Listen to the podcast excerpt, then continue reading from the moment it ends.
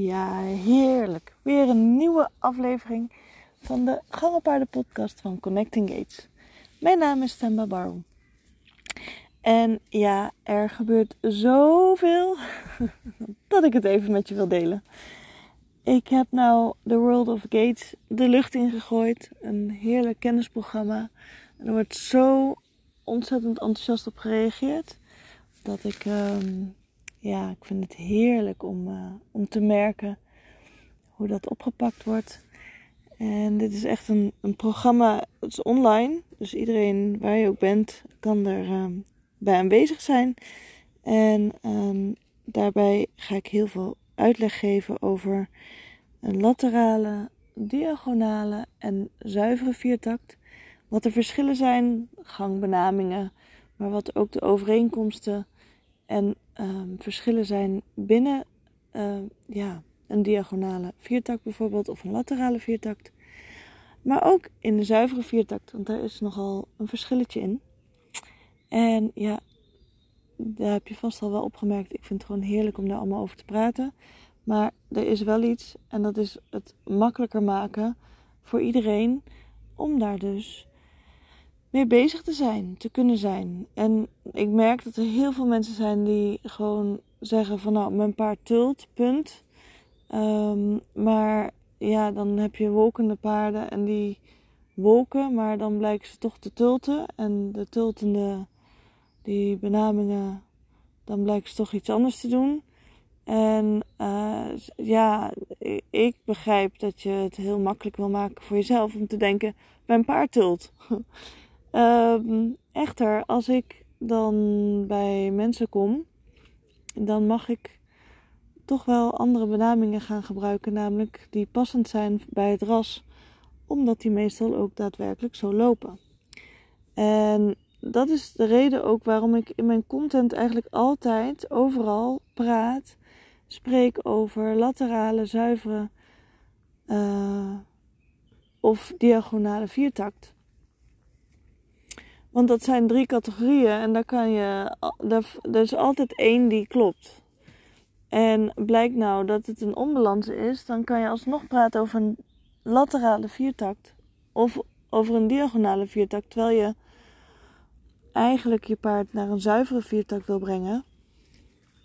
En andersom natuurlijk ook net zo. Dus als je paard juist wat lateraler mag, mag gaan zijn, of juist wat diagonaler mag gaan zijn, Um, ligt aan het ras ook. En dus ook aan je paard. Dus als het de kruising is, dan ligt het ook heel erg aan het paard. Wat hij niet per se alleen wat hij aanbiedt, maar wat hij kan. En wat, um, wat, wat logisch is voor het paard om op een bepaalde manier te bewegen. En ja, dat maakt het super interessant. Super ingewikkeld als je alles alle benamingen wil weten. Um, en dat is voor mij de reden waarom ik zoiets heb van ja, ik wil, ik wil hier iets mee al heel erg lang. En ik uh, ga ervoor om gewoon een heerlijk programma te ontwikkelen. En dat heb ik nu dus ook gedaan. Waarbij ik gewoon heerlijk kan praten op een manier dat veel meer Jip en Janneke taal is. Maar ook waarin dan duidelijk wordt waarom een tult of een flat of running walk totaal niet hetzelfde zijn, maar dat er toch ook zeker wel overeenkomsten zijn. En de bedoeling is dat het te herkennen is, dus dat er herkenning komt ook bij jezelf. Dat je zelf kan gaan kijken wat een goede gang is bij het paard. En dat zal misschien tot in de kleinste details misschien niet zo gelden, maar in grote lijnen dat je dat wel uh, ja, gewoon gaat zien, gaat, gaat uh, erkennen en uh, gaat leren. En dat maakt dat ik, ja, nou ja, alles wat ik, wat ik uitdraag, daar, daarvan wil ik gewoon een ander het ook leren zien en leren doen. En ik heb ook natuurlijk heel veel jaren geleden ook deze reis gemaakt. En toen kwam ik ook eigenlijk achter van jeetje, wat zijn er veel benamingen en wat zijn er veel rassen. En hoe zit dat dan eigenlijk? En nou, dat kan dan mega ingewikkeld of juist super makkelijk worden. net hoe je het wil zien. En dat gun ik je ook. Om gewoon te kunnen zien bij een paard in wat voor een gang dat hij kan lopen. En of dat het een gang is of een onbalans is. En er is nog een heel mooi voorbeeld die je misschien al wel hebt gehoord of gelezen. Maar er kwam inderdaad iemand echt super fijn dat ze dat ook gewoon zo vertelde. Ehm, van ja, mijn paard die zit in een fokstrot. En toen vroeg ik wat voor een uh, kruising of wat voor een ras dat ze had. En toen, kwam, toen bleek eigenlijk uiteindelijk uit het verhaal dat het een onbalans was. En ja, voor mij is dat dan een diagonale viertakt. Bijvoorbeeld een drult, draf tult. Maar geen fokstrot. Omdat een fokstrot daarin heel anders gelopen wordt en gezien wordt en getraind wordt.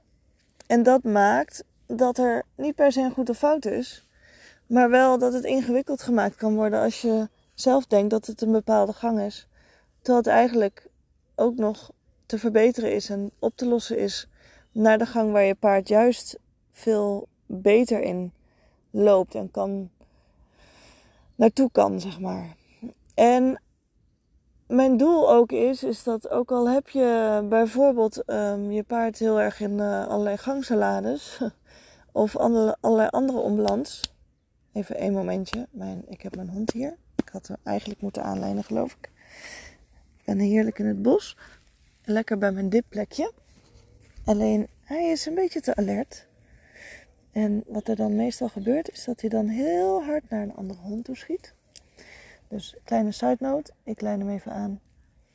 Dan uh, heb ik dat uh, gevoel wat minder. Van oh jee, moet ik nou opletten.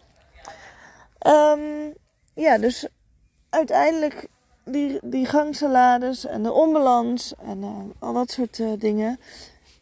Ik zou je heel graag willen leren hoe je kan zien wat je eraan kan doen en hoe je het kan ondersteunen of verbeteren. En dit hoort allemaal onder dit hele kennisprogramma, omdat er best wel wat overeenkomsten zijn die, ja, waarop gelet mag worden en naar gekeken kan worden. En misschien soms wel voor de hand liggend. En uh, oh ja momenten of aha momenten. En dat is nou echt zo super heerlijk om gewoon te kunnen aangeven wat het, um, ja, um, wat het kan betekenen voor je. En ik denk dat er heel veel vertrouwen kan komen en uh, ja, dat, dat uh, zou heel heerlijk zijn om daar lekker mee bezig te zijn. Ik heb um, voor de eerste zes mensen die hierop instappen een bizar lage prijs. En die is 77 euro. En na die zes plekken, als die gevuld zijn, dan gaat de prijs omhoog. Omdat het gewoon echt een mega rete, volle, mooie programma wordt weer. En dit keer echt met heel veel uh, tips, tricks en echt heel veel kennis. En um, ja, ik zal in ieder geval in de, in de beschrijving van deze aflevering even de link uh, sturen. Dan kun je sowieso daar naartoe. Mocht je een ja voelen of wauw, fantastisch, dit lijkt me echt super gaaf. Dan ben je van harte welkom om uh, deel te nemen. Het is allemaal online via Zoom. Uh, lifetime access. Dus de, links die komen in de eerste instantie allemaal in groep. En later krijg je ze allemaal um, toegestuurd.